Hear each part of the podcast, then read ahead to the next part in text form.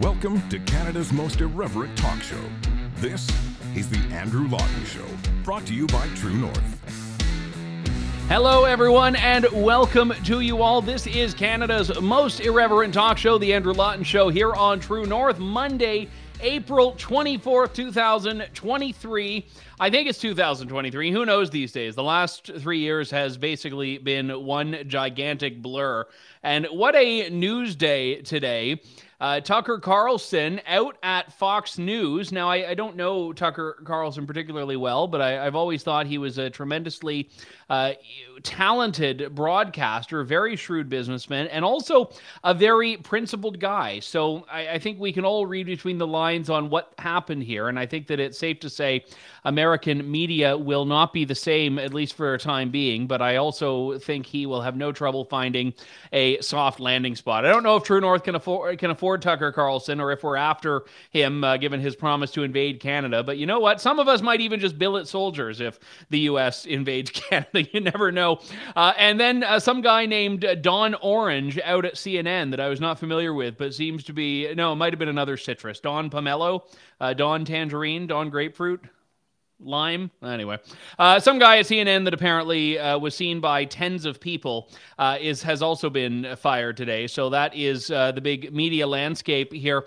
But I, I do want to just start off on. I, well, I guess I've already started off, so now I've uh, I'm moving to something else. But I do want to take a moment on a, a bit of a more somber note to talk about the passing of a fantastic Canadian media figure and someone that I, I knew very well and have had many, many interactions on air and off air with over the years. And that is Tarek Fatah, who passed away and it was an, it was announced by his lovely daughter Natasha Fatah, who's been doing a, a tremendous job uh, caring for him and, and keeping all the people in his uh, close and far away orbit apprised of what's happening. And Natasha posted on Twitter this morning uh, the. It's actually quite a touching message here. But what Natasha writes is that he was a lion of Punjab, a son of Hindustan, a lover of Canada, a speaker of truth, a fighter for justice, voice of the downtrodden, underdogs, and the oppressed. Uh, Tarek Fatah has passed the baton on. His, his revolution will continue with all who knew and loved him. Who will you join us? 1949 to 2023. Now, I first met uh, Tarek on the Michael Coren Show, which is a, a, show that itself is a bit dated. It was back on CTS, a station that's no longer ex- in existence. It's been rebranded as something else. And uh, Tarek Fatah was one of the panelists on the left. I was one of the panelists on the right. And we would have some very, very heated debates. And I was a, a young little uh, punk bull in the china shop type, and he was a bit of a bull in the china shop himself, but with a lot more maturity and a lot more, I think, evidence and experience to back it up. Uh, but he was always so respectful, as respectful as he was passionate. And we sparred on some things, we agreed on others, we disagreed, of course, as I mentioned, on a few. But I really valued those interactions. And, and, years and years ago, about 2010, when I was in the hospital uh, for quite a while and in a coma, I had been reading before I was hospitalized his book, The Jew is Not My Enemy, which was at the time a very provocative book uh, from a Muslim saying, no, no, no, our issues are not with Jews. And this was something that many people in the Muslim community took issue with. Uh, Tarek Fatah's uh, willingness to criticize Islam when he thought it deserved it. And he did this while also being a, a tremendously compassionate and caring figure which made him such a, a, thoughtful commentator. And, you know, years later in 2018, I've never told anyone this, when I was running for office provincially and there was a, a week where just everyone in the world it felt like was against me and there was this bad news story and this bad news story and all of that, uh, he messaged me and said some very kind things, which in that moment were needed and were from an unlikely source, given that he was not at all a conservative. I think he voted NDP in that election, and I was the conservative candidate, but he was incredibly kind and incredibly thoughtful. And I know he has left a huge mark both in his family and in his work, and he will be missed by me and by many, many others. So, uh, Tarek Fatah, we thank you so much for all your work, and we miss you. And I will, just moving on to the news of the day here, of which there is quite a bit to get through, I want to talk about this story, which is actually uh, challenging for me in some ways because it's a local story to a lot of the people in my neighborhood and my immediate circle. St. Thomas, Ontario, small town about half an hour from here, getting a giant gigafactory from Volkswagen to manufacture batteries for electric vehicles. This is costing Canadian taxpayers $13 billion in subsidies to make 3,000 jobs. That's the claim. Now, they say there are going to be some indirect jobs in the range of 30,000. Even then, we're talking about a large sum. If you do the math, that's about $4.3 million per job, which strikes me as uh, something that might have some better ways to spend it to yield some economic uh, economic development in southwestern Ontario or beyond in this country. And this is, to my knowledge, the largest bit of corporate welfare in Canada's history. Not even Bombardier, I think, has built a plant that got $13 billion worth of government funding. Aaron Wudrick, who is the uh, director of domestic policy for the Macdonald Laurier Institute, joins me now. Uh, Aaron, let's just talk about the math here. Do you think that we are going to get $13 billion worth of value from this? Yeah, it's really hard to see how, Andrew. And look, I, I, empathize. I'm from, like you, I'm from southwestern Ontario. I'm just down the 401 in KW. All my family lives in London. I got friends in St. Thomas. So, look, uh, it, it, you can be conflicted because there are real people in real community that will benefit from this. But when you zoom out and you ask yourself the amount of money, I mean, the, just to sort of put the sum into context here, Andrew, you talk about Bombardier. I mean, they were sort of the champions of corporate welfare in this country. They managed to get about $4 billion. That was over 50 years, over dozens of, of handouts. VW has managed to get more than three times that in one go for a single plant and the craziest thing of all wasn't even brought up in question period by anybody the day after this news leak, which was just astonishing to me. I mean, uh, the idea that parties like, uh, you know, the, the conservatives and the Democrats have nothing to say on this really just kind of floored me.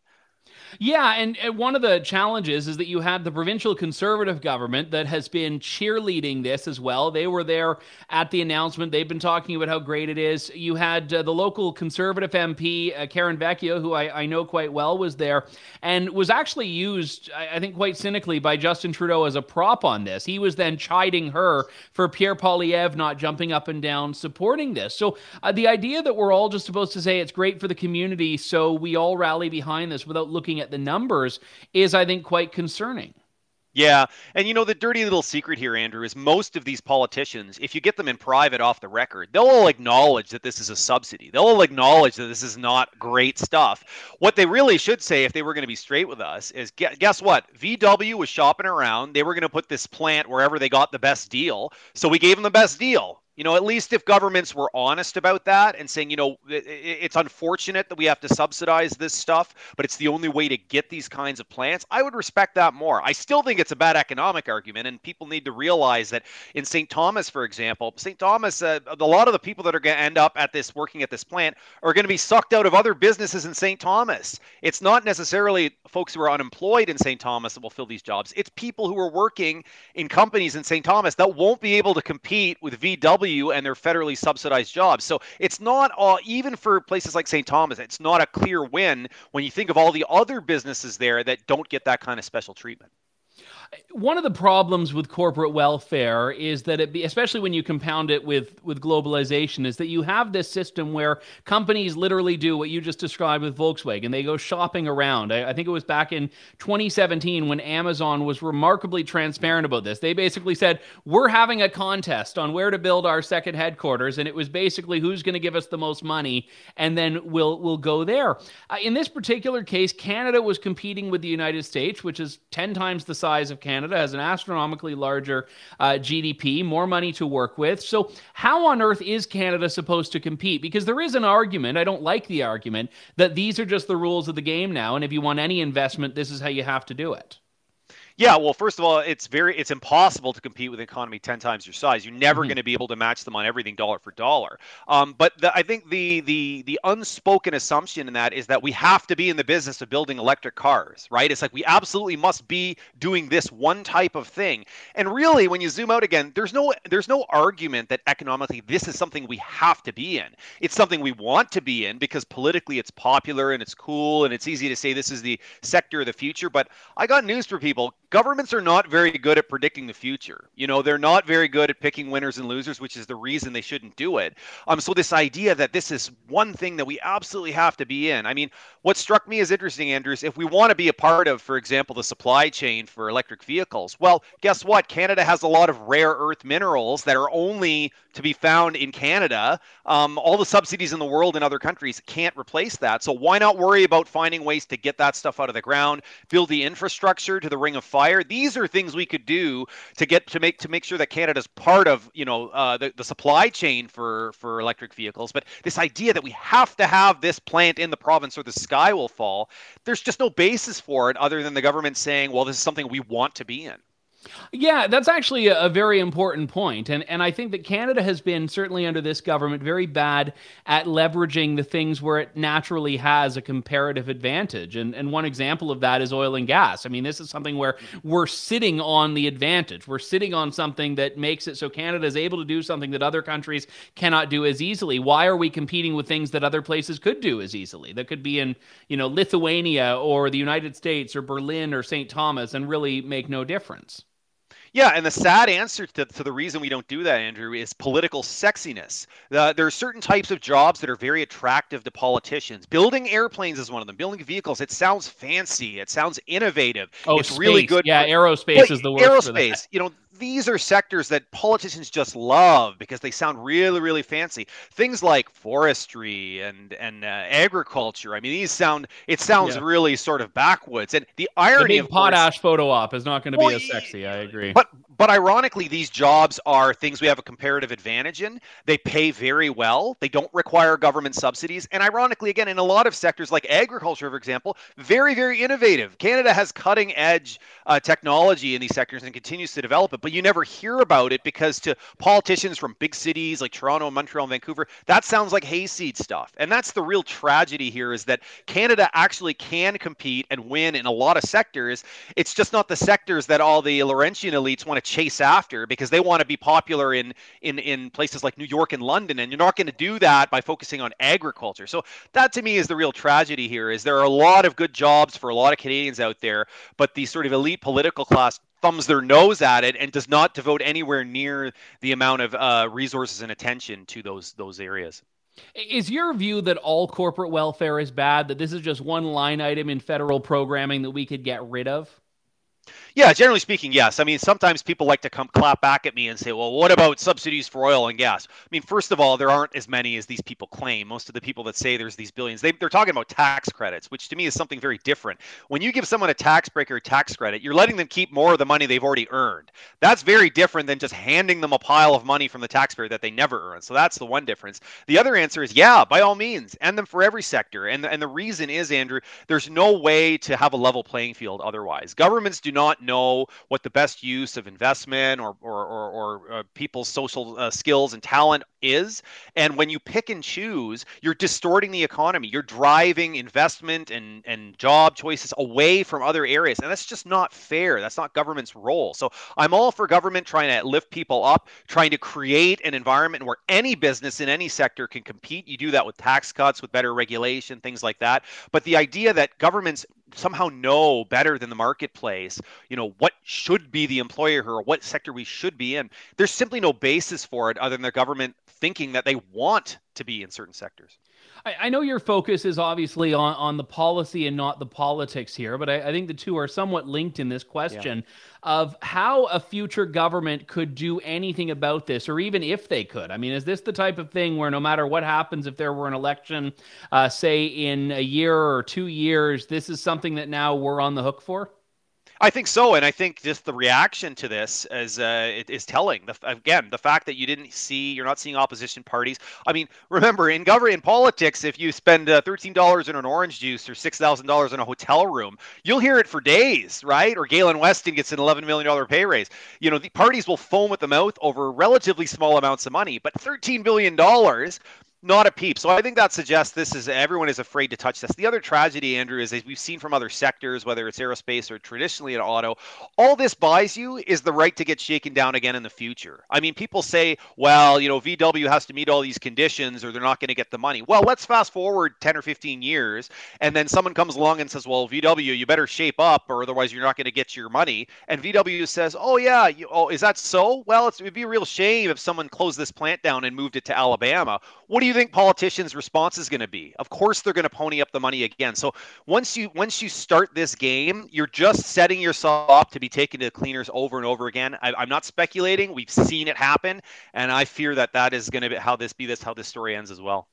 Yeah, I fear you're right. And and I mean there are no certainties in economics or anything else. And and we also sentimentalize jobs for good reason because, you know, individual people are are not just numbers on a balance sheet, they're human beings, but it becomes a bit of a cudgel that's used against common sense. I remember like the SNC Lavalin scandal for one example. Here we yeah. had a story that involved bribing dictators in Libya and the result is, "Oh, but Quebec jobs." And and again, yeah. here we have, "Oh, think of the jobs." Yeah, and I think some people sometimes sorry people, GDLS uh, again, you know, yeah. supplying weaponry to a human rights abusing regime, and oh, but the jobs. Yep, you know, people also need to remember that you know in economies certain sectors come and go this idea that we're going to be able to keep i mean we might still have we might still be um, you know horse and buggy economy if people said well we can't lose the jobs there. And I give you an example. My hometown Kitchener Waterloo has gone through so many different iterations. I mean, it was a, it was a rubber producer, then it was an electronics producer. Uh, you know, then it then they switched over to BlackBerry was a giant. BlackBerry went bust, and it was supposed to be the end. But guess what happened? All the people that got laid off from BlackBerry, they started new businesses, and now there's a thriving ecosystem there. So you know, there's a saying in in uh, in uh, free market economics called creative destruction. It sounds bad because that there's destruction, but you can't forget the creative part people are people are in, they have a lot of ingenuity and a lot of entrepreneurship and uh, you know if you create the conditions if you make it easy to start a business and easy to grow it um, you don't have to worry so much about businesses that are dying off because you've got an environment where the next big thing is is just around the corner Aaron Wudrick is the director of federal policy for the, or domestic policy rather, for the Macdonald Laurier Institute. Aaron, always a pleasure. Thanks for coming on today. Thanks a lot, Andrew.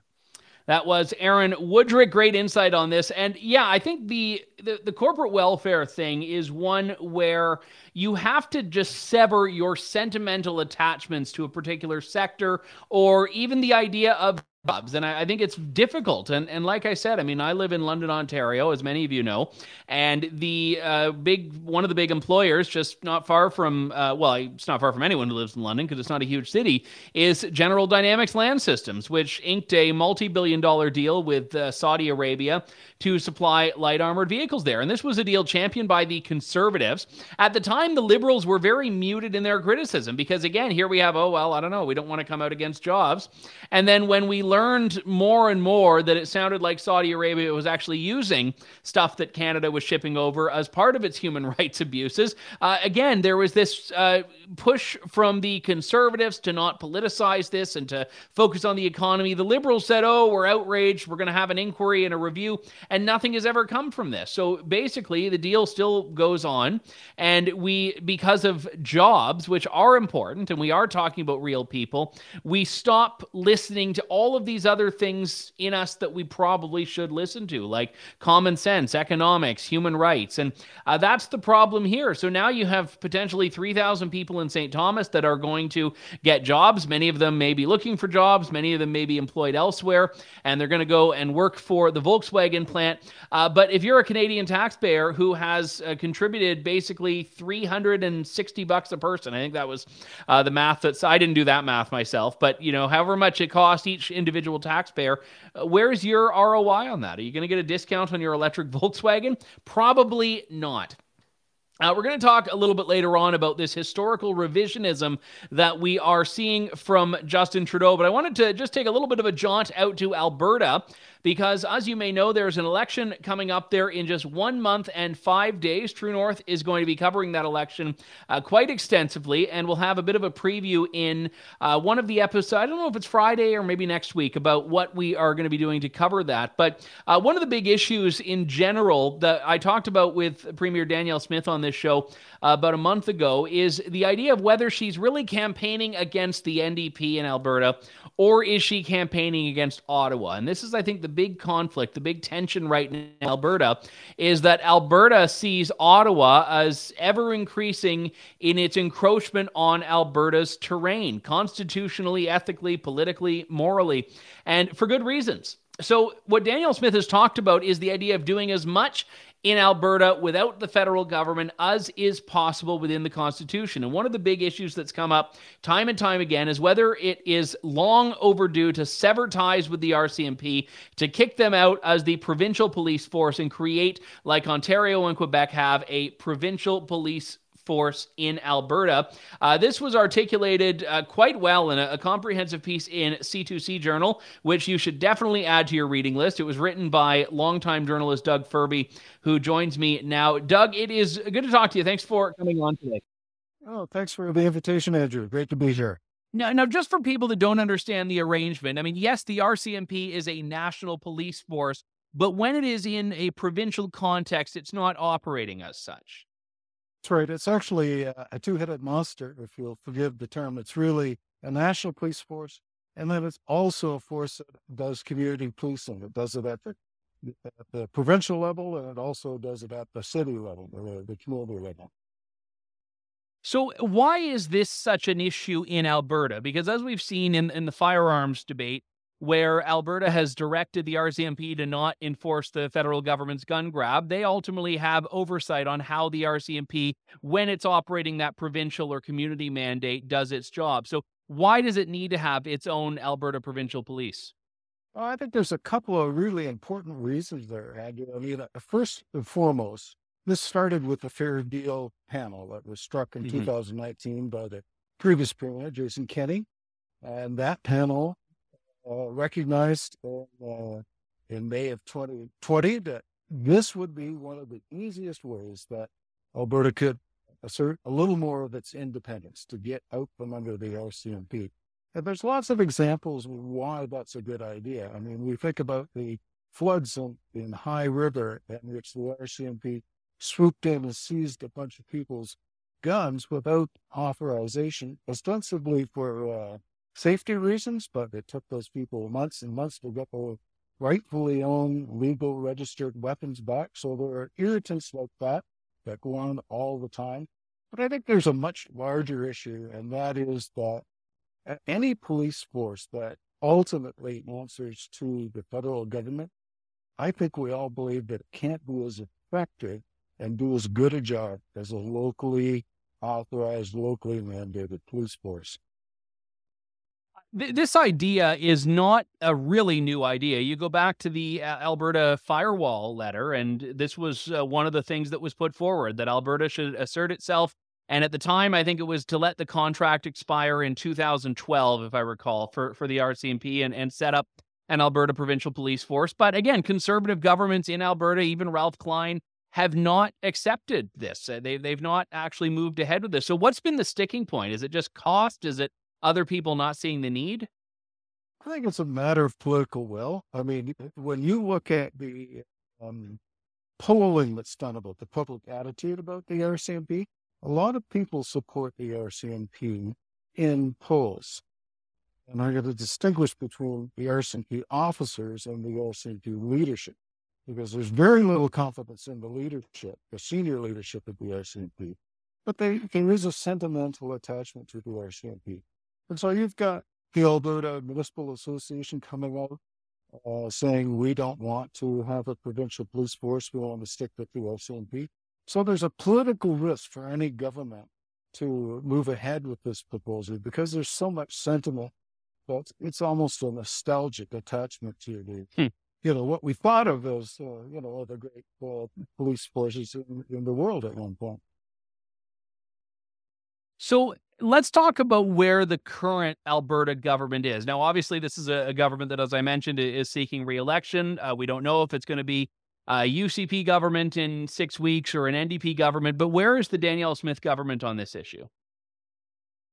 Well, the, the, the government ministers who are responsible for this, the Justice Minister, Tyler Shandro, was very close out about it. I know that he personally was in favor of uh, replacing the RCMP with the provincial police force.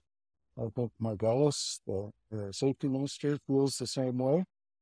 Uh, and I think the government, if they felt, if they saw their way clear to do this, would act very quickly on it. As you know, as you talked about, we've got an election on the horizon. It's not a good time to take a, a politically risky move. I think the uh, Smith government is able to get a new mandate or a majority government, I would bet that they would move pretty quickly on this. Uh, you know, we've seen in the last uh, couple of years in particular so, some profound institutional failings by the RCMP. I, I, think we can point to the Emergencies Act uh, and a lot of what we learned during the Public Order Emergency Commission. Certainly, the Nova Scotia uh, sh- killing, which you've referenced in your uh, piece here in, in C2C Journal, just profound failures. Uh, we saw uh, evidence of the RCMP really just running political interference for the Liberal government. So, this is not an institution that, when you, again, not talking about the individual frontline officers, it's not an institution that is without controversy, that's without uh, challenges to its ethics, to its uh, efficacy. So, it shouldn't be I, I think, a difficult sell to voters if they care about the issue. And I guess that's the question. I don't know if this is an issue that matters to a lot of people, if there's, or if their sense is, is it going to be better at solving crime? Is it going to be better at dealing with the uh, property crime in my city? And and uh, is there an argument one way or another about whether you would get better policing from an Alberta force, or do you think that is relatively equivalent? Andrew, there's a lot of a lot of evidence to suggest that you would get better policing. Uh, the devil is always in the details. But, um, you know, I one of the uh, communities that I looked at in the article that you referenced in the C2C Journal was Grande Prairie. That city has been looking at mm-hmm. uh, getting out of RCMP contracts and doing their own police force. They've they've moved ahead with that. And I talked with one of the counselors who was a leader in that, and he has spent hundreds of hours looking into this. Well, there's a couple of real sore points with the RCMP. One of them is when the town suggests unusual or unique initiatives, let's get more officers out in the more social interaction. This then has to go up through the hierarchy in the RCMP. And in one case, one initiative that they proposed, it took 15 years to get that initiative approved. 15 years. That's, you know, those criminals have grown up and moved on since then. Yeah. And so there's that. There's this this stasis, this inability to get anything done. And, and then I think the other thing is, you know, the RCMP, uh, a lot of the officers who start in the in the smaller communities are looking to build their careers. So they'll spend a couple of years in a small Alberta town, and then they're looking to move up and out. And oftentimes that's out of the province. So you don't get the officers staying in the community, knowing the people at the same level, really knowing what's going on in that community as well as you would if you had a local police force.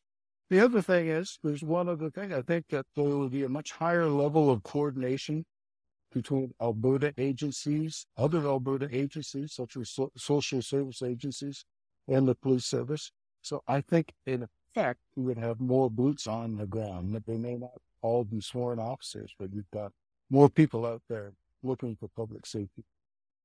Well, it's certainly an interesting debate. You can read uh, the piece here at c2cjournal.ca. It is called Crime and Mismanagement Why It's Time to Drop the RCMP and Create an Alberta Police. Uh, Doug Firby is the author and is with me now. Doug, thanks so much for coming on today. Good to talk to you. Pleasure to talk to you, Andrew. Thank you very much, Doug. Uh, this is uh, a story that came up today that I must admit, when I was just sort of casually bouncing around the internet looking at things to talk about, and I, I heard it playing, I was like, "Oh, that's kind of a weird, uh, a weird little thing." I, I thought it was a deep fake. I don't know if you know these things. It's like before AI, it's this technology that lets you just make a video of someone saying something that they never said. And some of these things are getting quite convincing. Uh, my whole show actually has been a deep fake. I, like I said in the last show, I'm actually not here. Uh, but uh, this was a, a, video that I saw. I'm like, oh, there's no way Justin Trudeau could have dared say that. This must deep fake. But no, it was not a deep fake. This was him sitting down at a round table at the University of Ottawa with the president of Germany and engaging in a little bit of a historical revisionist exercise. Take a look. And all of the scientists and the medical experts and the researchers, not just in Canada, but around the world, understood that vaccination was going to be the way through this.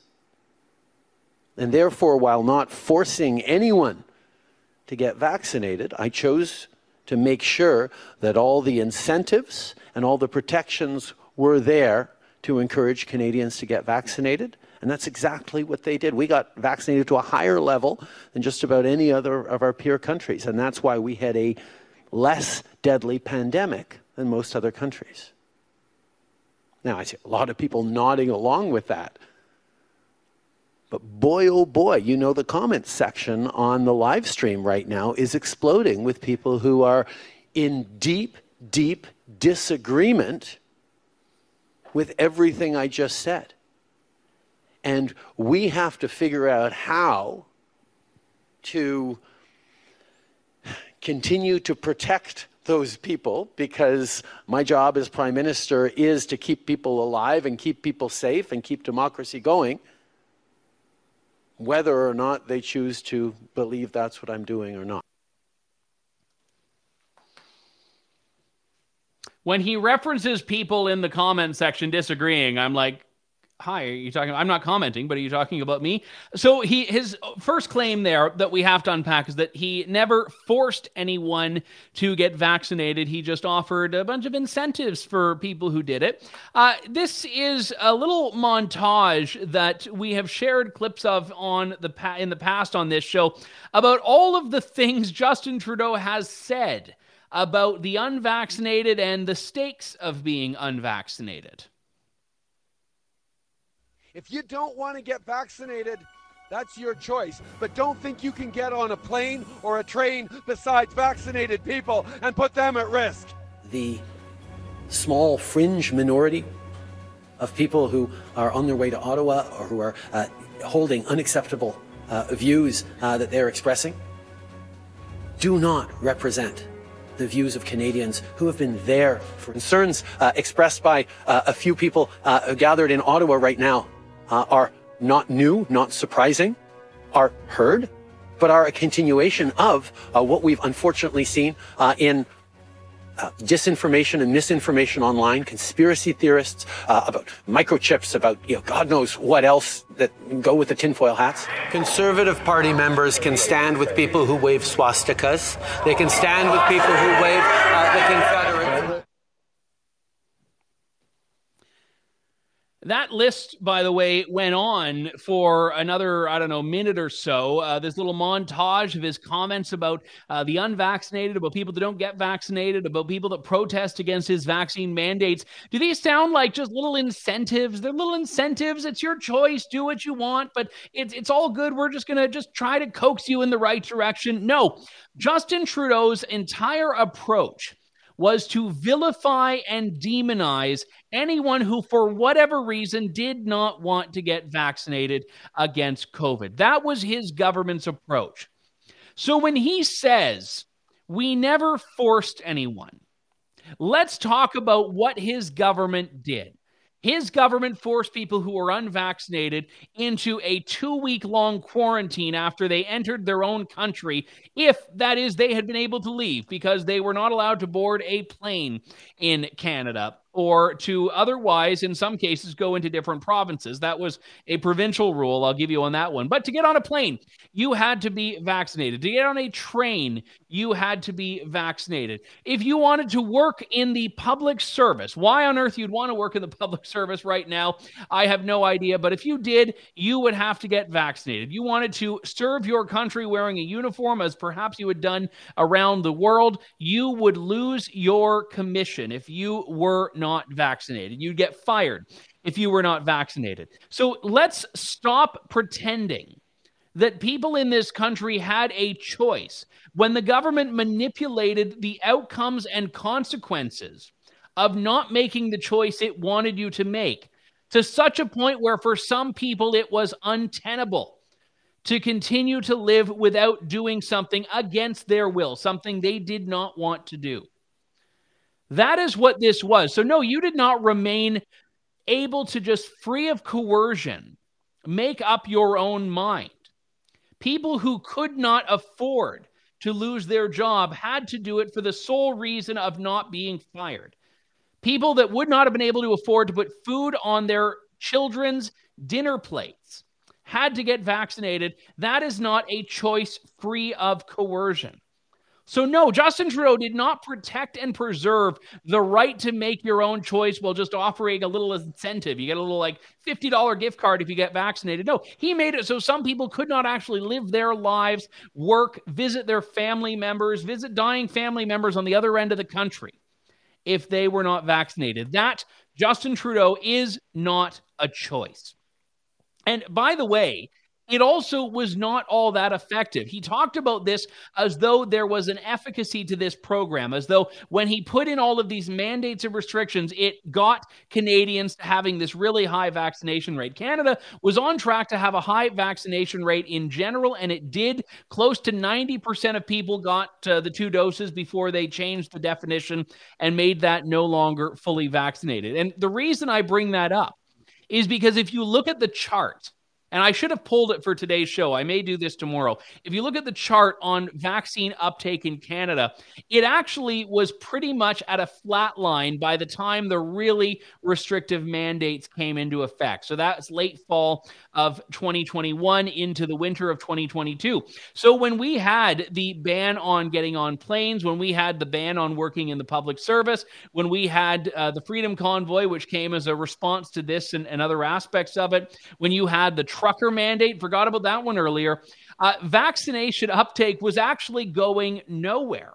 So these measures were not getting more people to be vaccinated. What these measures were doing were demonizing and vilifying and punishing the unvaccinated. And you see it in that very first clip we played there of him at a campaign rally in Calgary, which is you don't get to sit on a plane beside a vaccinated person.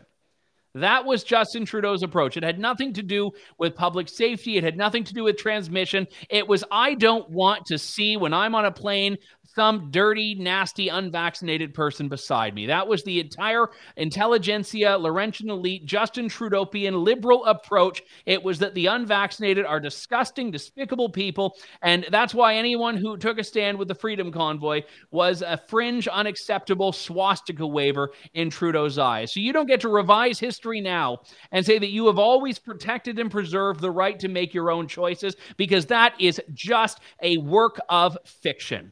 We've got to end things there. My thanks to you all, and we will be back tomorrow with more of Canada's most irreverent talk show.